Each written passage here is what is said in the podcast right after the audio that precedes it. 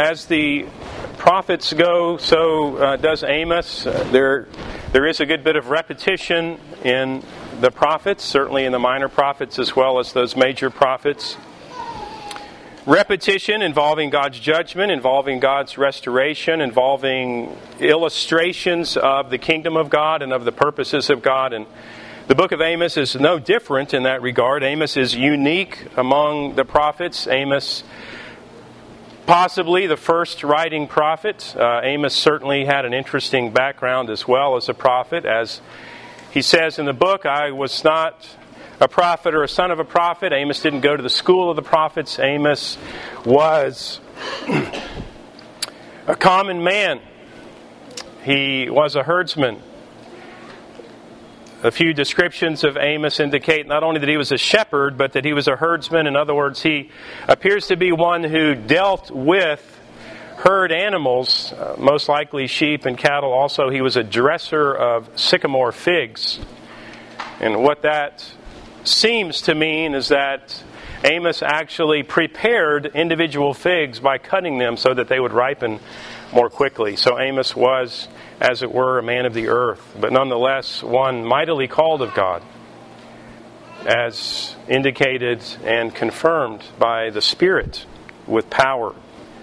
A word that we should listen to, of course. And one of the unique aspects of the book of Amos, as we make our sweep through the Scriptures and look perhaps at some of the distinctions that the prophets have, and while Amos wasn't the only one that did what uh, he did mostly in this book of Amos in his writings, but what we see is that Amos addressed his prophetic thunderings, as it were, not primarily to the people, but to the leaders. Uh, and so it might be uh, that um, we perhaps might wonder how it is uh, that the Lord's truths are applied to those that might not hear them, but nonetheless they are ready to be heard, and there are proclamations to leaders, uh, and Amos is one that does that.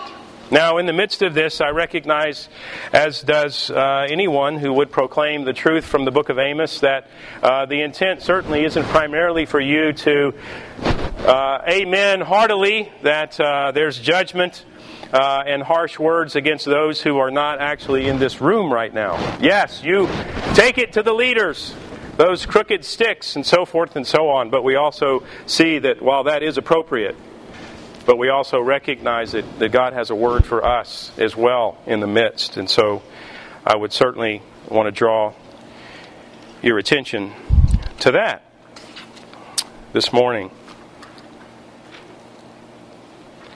And so I'd like to very briefly survey the nine chapters, but primarily focus on chapter six as we look at this passage. Again, as I mentioned, Amos was uh, a common man. He was a man of the earth. His ministry occurred during the reigns of Jeroboam the second of Israel, as well as Uzziah of Judah, both of whom had long tenures. Under these kings, there was tremendous renaissance in the economy, in the military, and in the culture as well in both of these countries. They had great stability, great prosperity. Israel expanded her borders. And uh, so, of course, the kingdom was split at this point. Israel was to the north. Israel had ten tribes.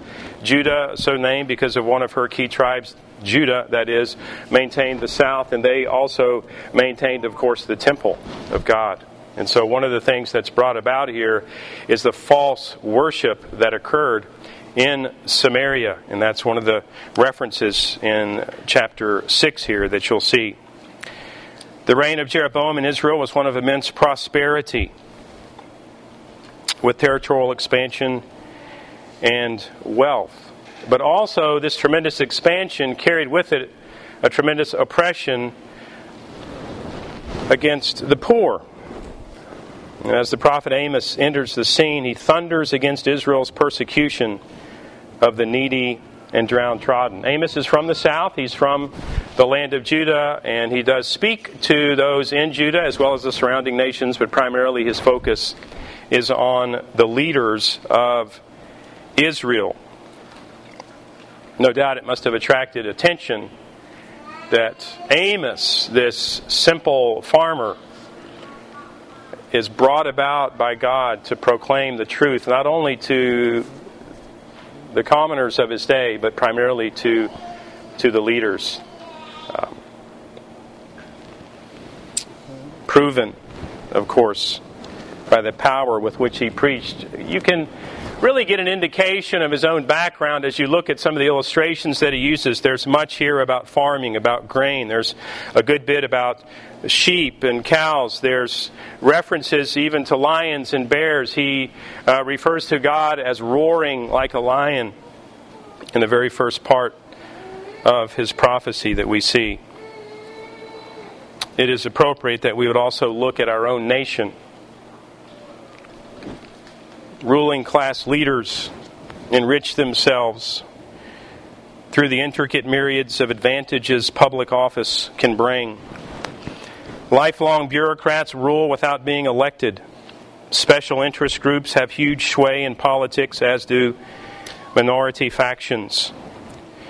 Turning to the church, many leaders have been drawn into being woke, and thus significant portions of those who claim to be evangelicals have been ultimately led into a false gospel with false guilt, empty empathy, and unbiblical rules. Overreactions to this have also created other problems, as some reject the government and the institution of the church altogether, insisting that these institutions become what is right in their own eyes.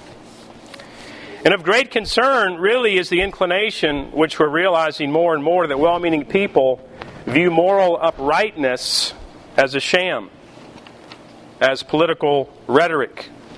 They mock uprightness, literally viewing God's grace as a promise not to punish wrongdoing and to erase its consequences. Hear me. The grace of God will not and was never intended to remove from you personally or us as a nation the consequences of wrongdoing. Nor is it a promise that holiness is unimportant to us as individuals.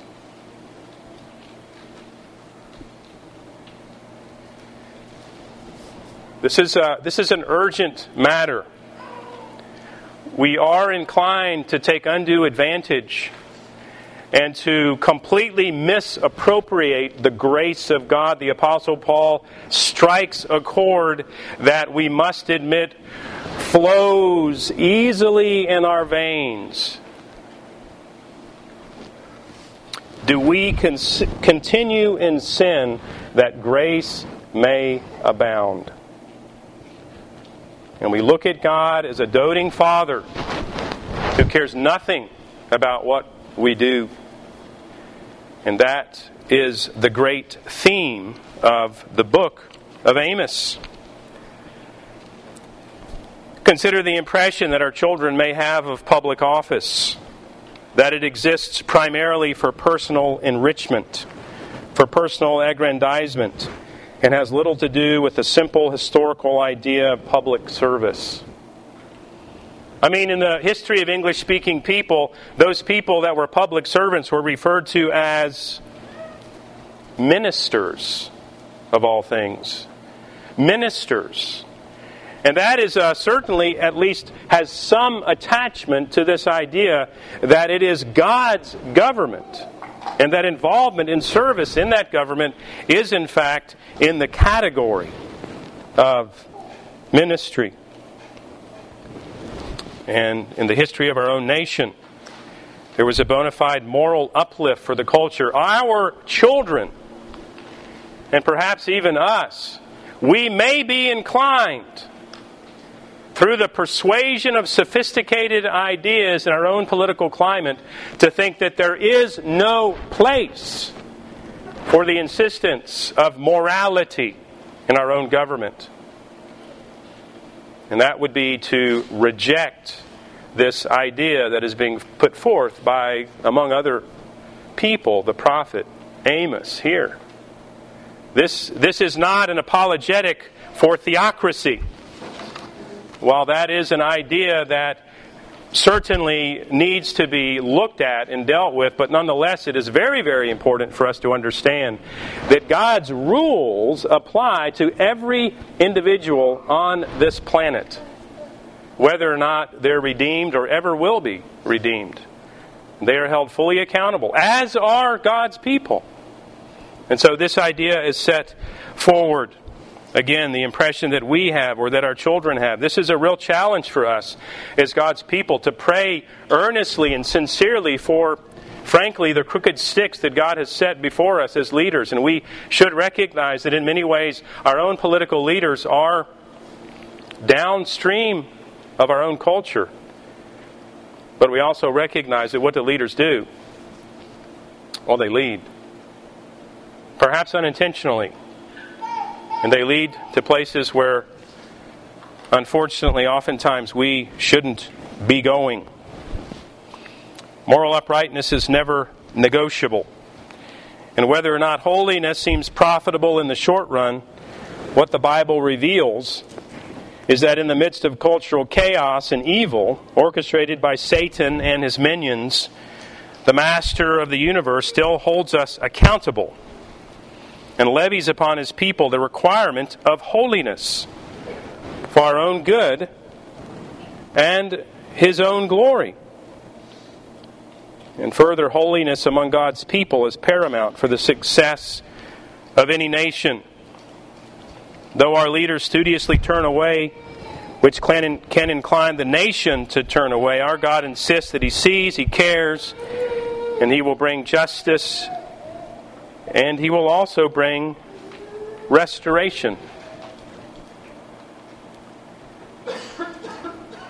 Now, another note that the Lord Jesus made regarding this light that God gives to His people, Jesus says, recorded in Luke chapter twelve, verse forty-eight, "To whom much is given, of him much will be required." To whom much is given, much will be required. Now, what does that mean? Well, you you have the oracles of God. You likely have a copy of it sitting on your lap right now. You have the privilege of receiving catechetical training.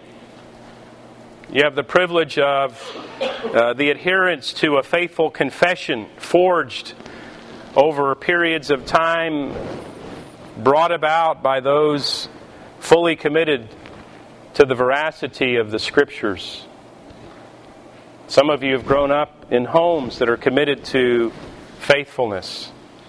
And so the point is, is that all of this is levied upon you and heaped upon you, and it's important for us to recognize that what you do with that is a matter that is of great concern to our God.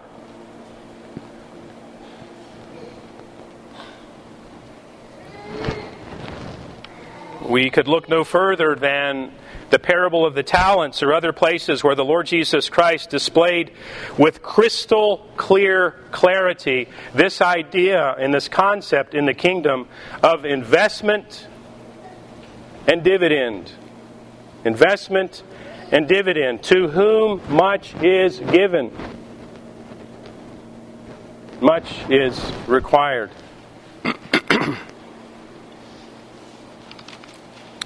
You say, well, I'm imperfect. Yes. The Bible fully acknowledges and is written to a people who are imperfect. You say, well, I meant to do this. That's good. God does have great interest in what it is that we meant to do. That's important. But the reality is, is oftentimes we only mean to be mediocre servants of Christ. We only mean to do something in a way that may at least appear faithful. But is our full intent, and do we marshal all of the resources that we have in order that our faithfulness would be upright?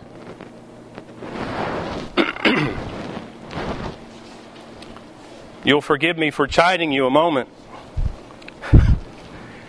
If your desire is to get here at ten thirty, you should plan to get here earlier. Okay? You should plan to get here earlier. Right? Because what it is that you're aiming for might not be what you need to aim for. The Bible says disaster pursues sinners, but the righteous are rewarded with good. And the leaders Amos prophesied to completely deny that incontrovertible truth. This idea that disaster pursues sinners, the idea that what we do is collecting dividends. The Bible says the wages of sin is death. The wages of sin is always death. It's always death. It's always in that category. And if we reject the consequences of unholiness, then we are merely tempting, tempting God. The Bible says disaster pursues, thank you very much, disaster pursues sinners, but the righteous are rewarded with good. The Bible also says that no one is established by wickedness. The leaders Amos prophesied to flat out denied this incontrovertible truth. No one is established by wickedness. Now, what does that mean? Well, again, what that means is if I'm not fully committed to the truth, I will not be able to establish anything.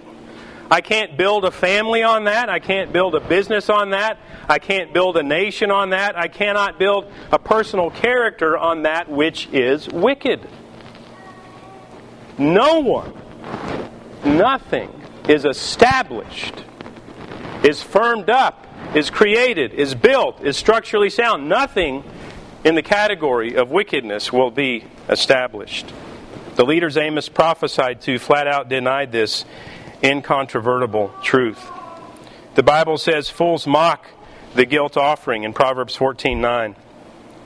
And this is exactly what those to whom Amos prophesied were doing. While it isn't unique to the prophetic office, again, Amos thunders primarily against the nation's leaders, those of Israel and Judah as well as the surrounding nations, and notice what he is concerned with. Well, when you look at the prophecies, of course, you can look at uh, those to the surrounding nations. He addresses a number of the surrounding nations here. You can look at this. It's in the form, really, of uh, of a lawsuit. This is lawsuit uh, language here, but also you will notice, likely, uh, if your Bible is laid out as most Bibles are, you'll notice that it is written in poetry. And so what you see here is a common idea. We begin, for instance, in verse three, for three transgressions of Damascus, or for four, I will not revoke the punishment. We could look no further than this than this uh, lawsuit brought against Damascus, because they have threshed Gilead with threshing sledges of iron.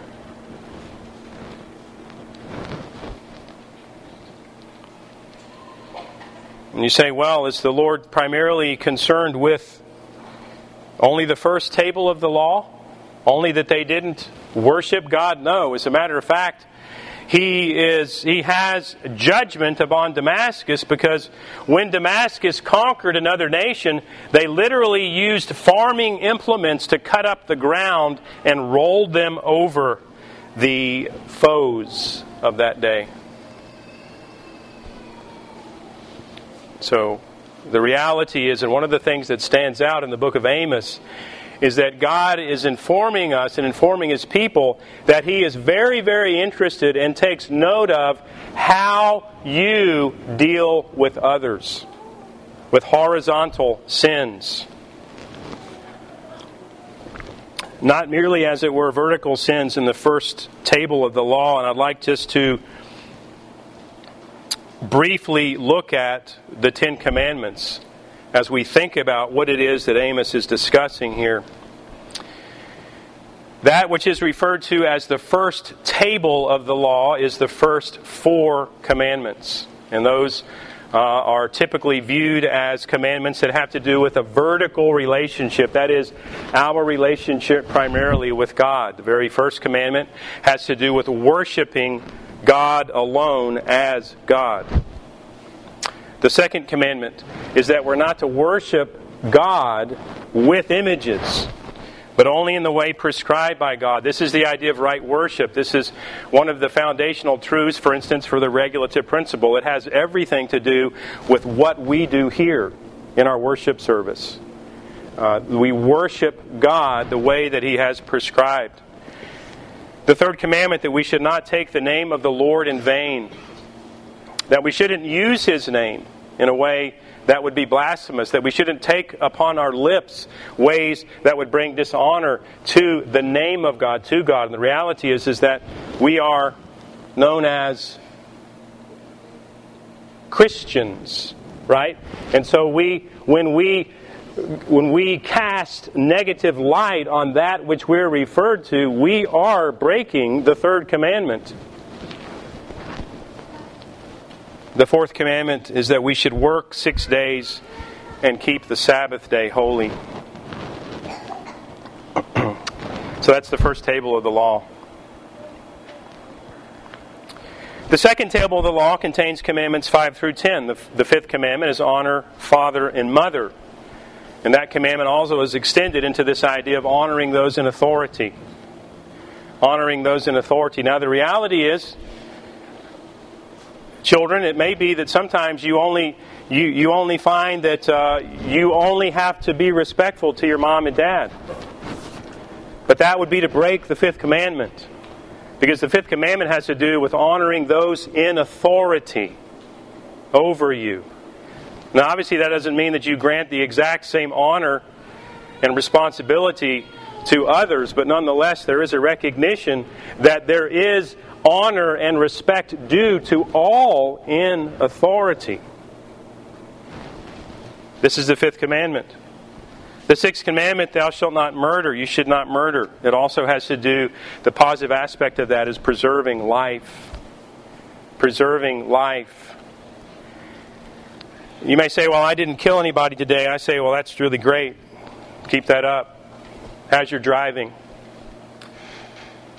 Do you drive when you're half asleep? That would be to break the sixth commandment. Right? Do you, do you, do you drive when you've had something to drink? That would be to break the sixth commandment. Are you careless with the way that you live? Do you take unnecessary risks? That would be to break the sixth commandment. The Bible says, the seventh commandment, do not commit adultery. You say, well, I haven't cheated on my wife. That's good. That's good. Keep that up. Keep that up. The Apostle Paul said something similar. He had to tell the Corinthians to stop hanging out with prostitutes. But there's a positive aspect to the command. How are you protecting purity and chastity? What is it that you allow in your home? What sort of images are popping up on your home screen? To not preserve purity in speech and behavior and heart is to commit and to break the seventh commandment. The eighth commandment, do not steal. You say, well, I haven't stolen anything lately. That's good. That's good. Keep that up. All procurement of wealth is to be upright. All procurement of wealth is to be upright. Remember that load of scrap you took to the yard? Was that all really metal in there? Did you have like a tank full of water? That would be breaking the eighth commandment. You say business is business. No, it isn't. If what you mean by that is you can cast a shade on God's commandments, then that would be to reject and to break God's commandments. We're God's people. We belong one to another. The ninth commandment, do not lie. Promote the truth. The tenth commandment, do not covet. Are you content with your condition? So Amos is dealing with these sort of ideas. Amos is, is directly dealing with uh, these ideas, particularly amongst the leaders, of sins one against another. If nothing else puts all of humanity on notice, the prophet Amos storms as a lion. Chapter one, verse two, and he said, the Lord roars from Zion and utters his voice from Jerusalem. The pastures of the shepherds mourn, and the top of Mount Carmel withers. He addresses the leaders throughout this passage. I'll read to you a few passages here. Chapter five, beginning in verse twenty-one. I hate, I despise your feasts. I take no delight in your solemn assemblies. Even though you offer me your burnt offerings and grain offerings, I will not accept them. And the peace offerings of your fattened animals, I will not look upon them. Take away from me the noise of your songs, to the melody of your harps I will not listen, but let justice roll down like waters, the righteousness of an ever-flowing stream. As Amos is directing his attention to the leaders, there was this idea, again, this was a great prosperous time. There was worship that was going on in the temple and in the false temple in the land of the north in Samaria. There was, there was the slaughtering of animals. There were feasts going on. There were sacrifices. But this is what God says to them. I despise your feast. I take no delight in your solemn assemblies. The point that he's making is that their outward heartless worship doesn't make them the people of God. Nor does it make them a people who can count upon His grace.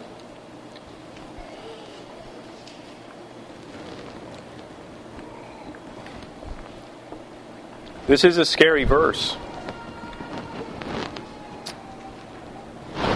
This is a scary verse for God to say, I take no delight in your solemn assemblies. Now you might be thinking, wow, what a relief. I, I never did like those anyway. Well, that's not the point that Amos is making here.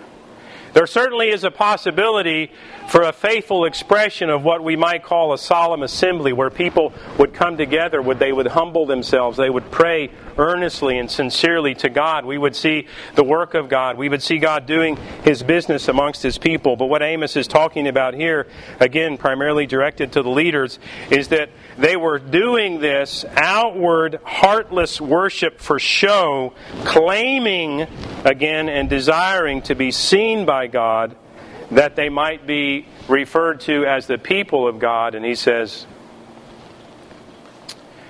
no, a relationship with God is not a sham. And you have no relationship with God, and therefore you have no reason to expect the grace of God. Judgment is coming. Judgment is coming. Your sham worship is a sham. In chapter nine, verse one,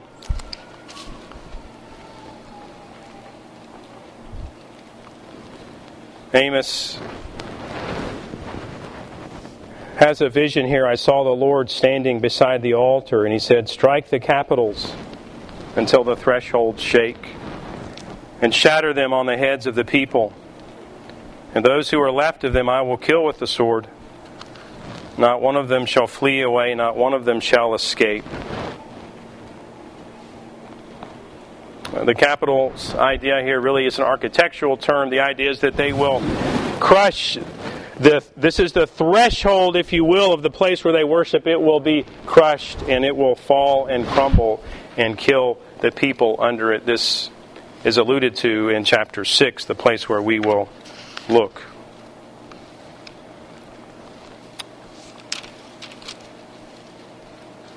And now I draw your attention here to Amos chapter six.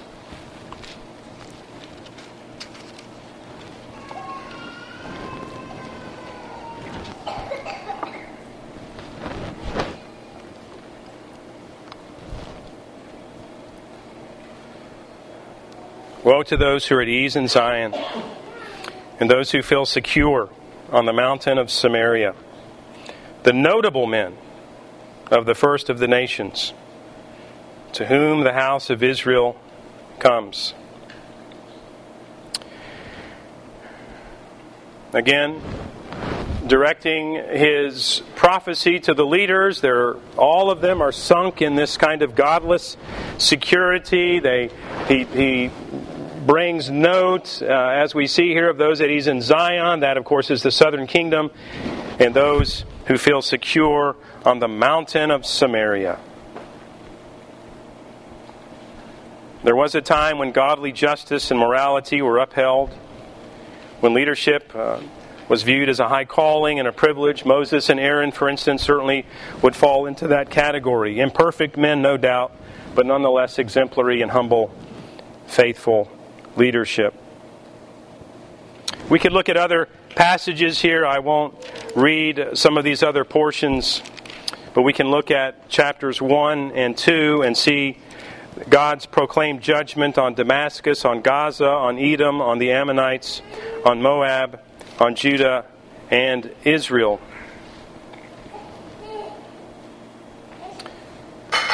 Let me just bring your attention to chapter two, verse six.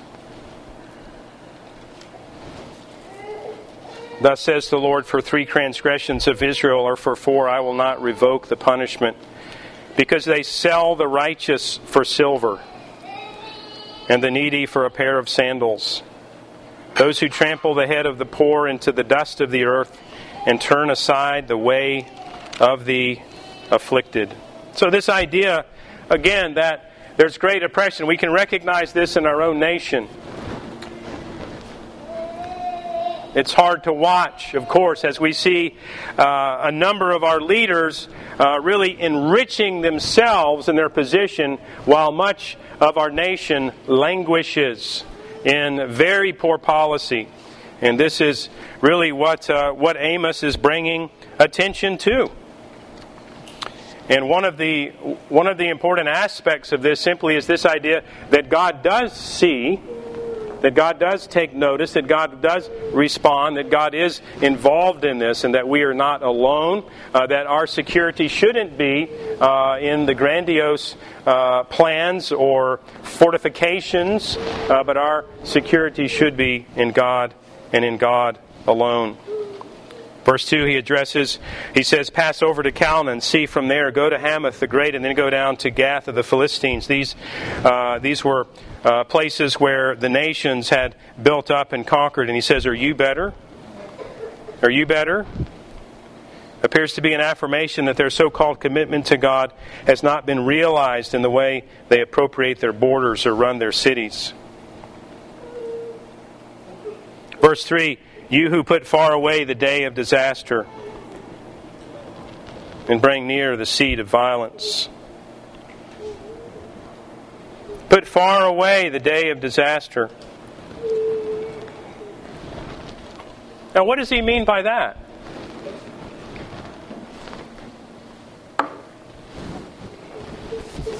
We see this every day in our own government. It's okay if we do this. Disaster won't come in my lifetime. But we do the same thing. Sometimes we think in those same ways. Our leaders do impact us. They, they may unfortunately incline our own thinking in ways that would direct us away from God and not to Him. Trusting, even insisting that the day of the Lord, the final judgment of God, is far off. We do this. We, we bargain with ourselves. I'll get serious about this tomorrow. I'll confess tomorrow. I'll repent tomorrow. I'll change tomorrow. I'll begin to read my Bible tomorrow. I'll invest myself in the fellowship of the church that God has placed me in tomorrow.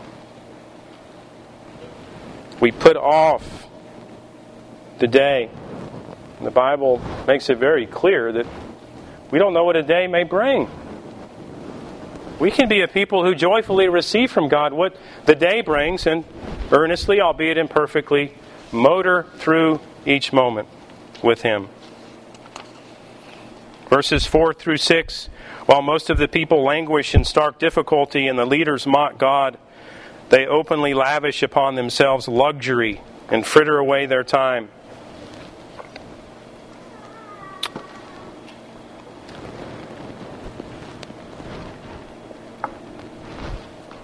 Verse four, woe to those who lie on beds of ivory, stretch themselves out on their couches, eat lambs from the flock and calves from the midst of the stall.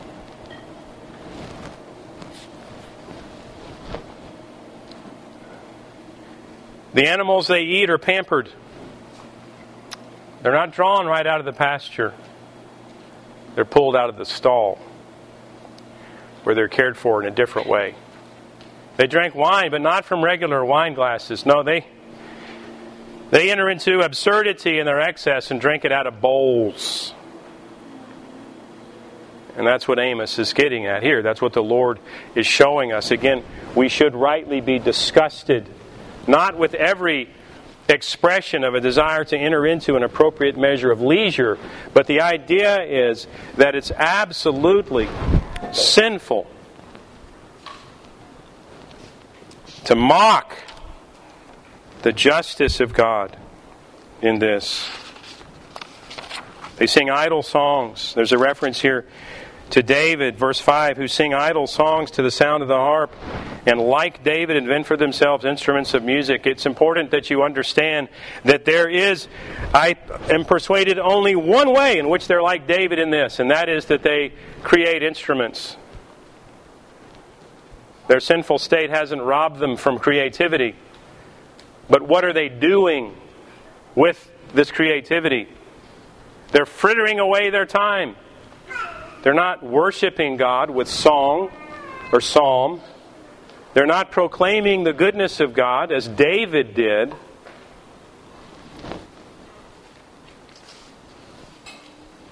They pamper themselves with the finest of oils, but are not grieved or moved about the ruination of the people they're called upon by God to lead.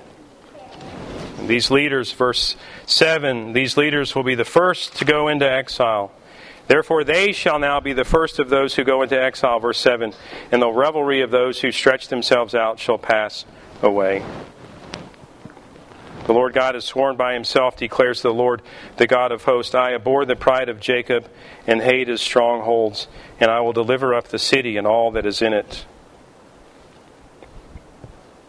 God abhors pride. He, he abhors strongholds, trusting in things other than God. This isn't, this is not a reproof for physical security or a strong military. It is a reproof for laying out all of their trust in these things and not God. There must be both, but they must lay all trust on God.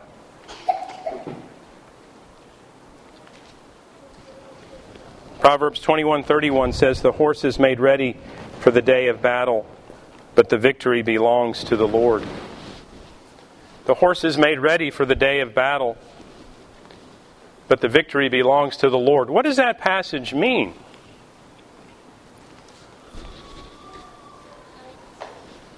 Does it mean you should be haphazard in preparing for battle because you're going to trust in the Lord anyway? No, it doesn't mean that at all. It means that you should be fully invested in every preparation for war, and that you should have a strong ability to defend and to do that which is right. But that isn't where our trust is. It's in God. Our trust is in God. And so that would be an important idea. And that is sometimes hard for us as people to understand, that we should rightly invest and be firm in our commitments to do that which is right and to use the resources that we have, but also in the midst of that, that we're trusting God. We're trusting in God. Our security is in God. Our ability to trust, our ability to go on, our ability to operate and not be stress paralyzed by the, by the difficulties of the day is that our trust is in God. Yes, make arrangements for yourselves financially. Be wise in that regard. Repair your house, plant a tree, But trust in God, right? That's that's the idea. That's the idea. That's not pride. That's not trusting in other things besides God.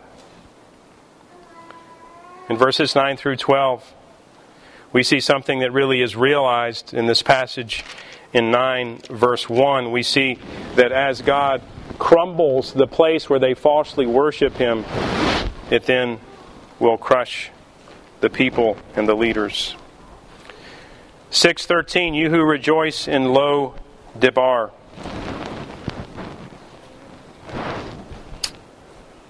You rejoice in Lo Debar. You likely have a little note down there that says nothing. Lo is a negative for Hebrew. It means not. Not a thing. You rejoice in not a thing. He's referring to the leaders. You have any experience with that?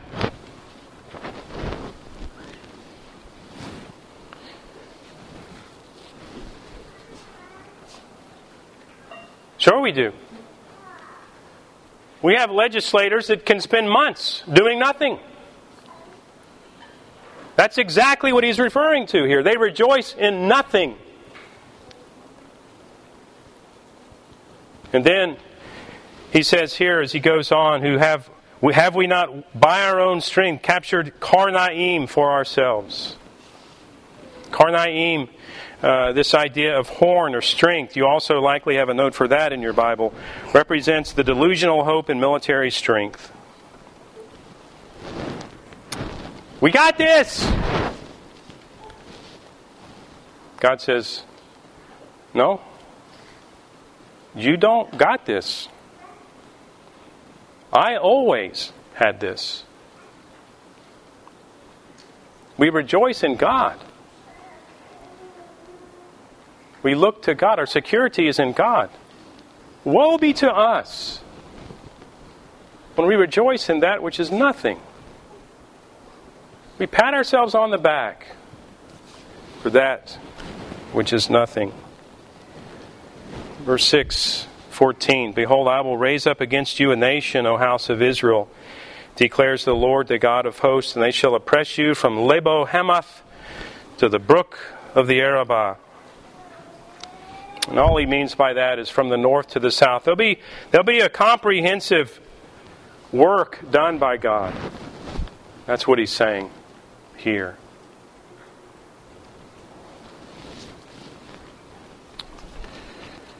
I'm sure you feel a lot better about that now.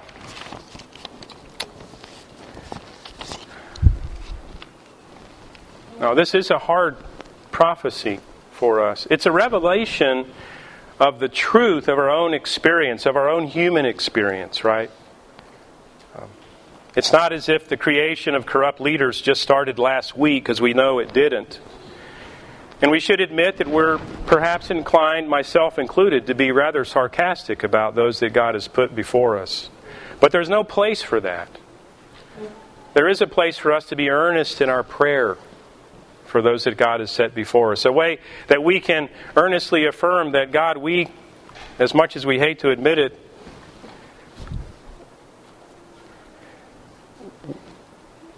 we have some association with those that are above us. And we also are inclined to perhaps see that it might be that we would do the same thing that they do. Perhaps we don't, we're not able to distinguish between that which is holy and that which isn't. It might be that we might wish that we were in power so that we could rule in a way that was not the same tyrannically, but nonetheless might be categorized in that way.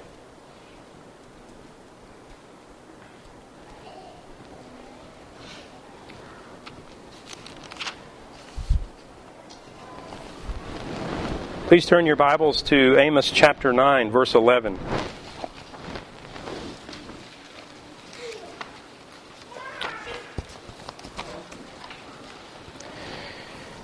In that day I will raise up the booth of David that is fallen,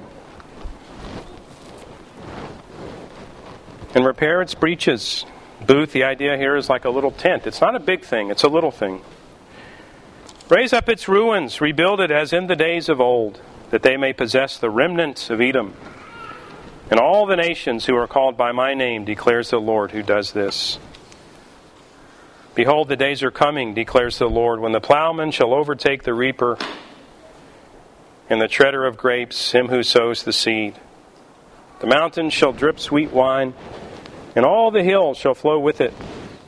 I will restore the fortunes of my people Israel, and they shall rebuild the ruined cities and inhabit them. And they shall plant vineyards and drink their wine, and they shall make gardens and eat their fruit, and I will plant them on their land.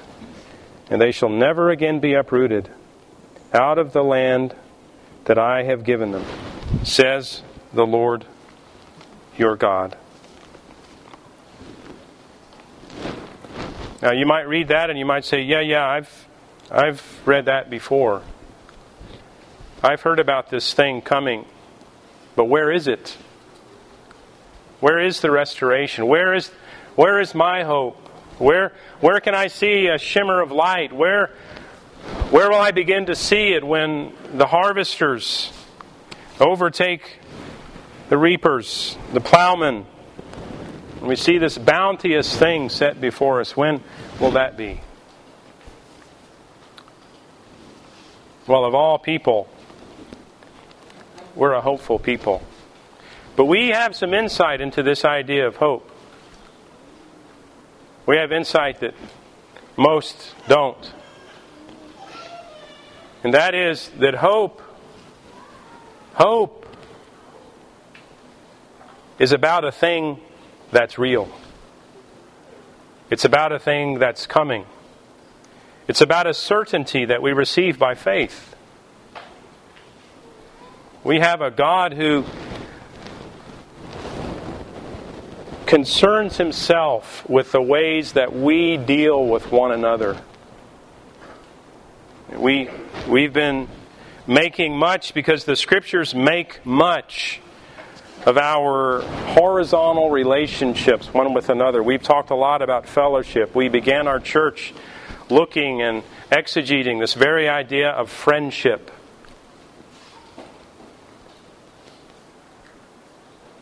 And God is calling us to that. He's calling us to, to walk faithfully with Him, recognizing all the while, just as the psalmist says, though the mountains quake and fall into the sea, yet we look to the Lord our God. We, of all people, have hope.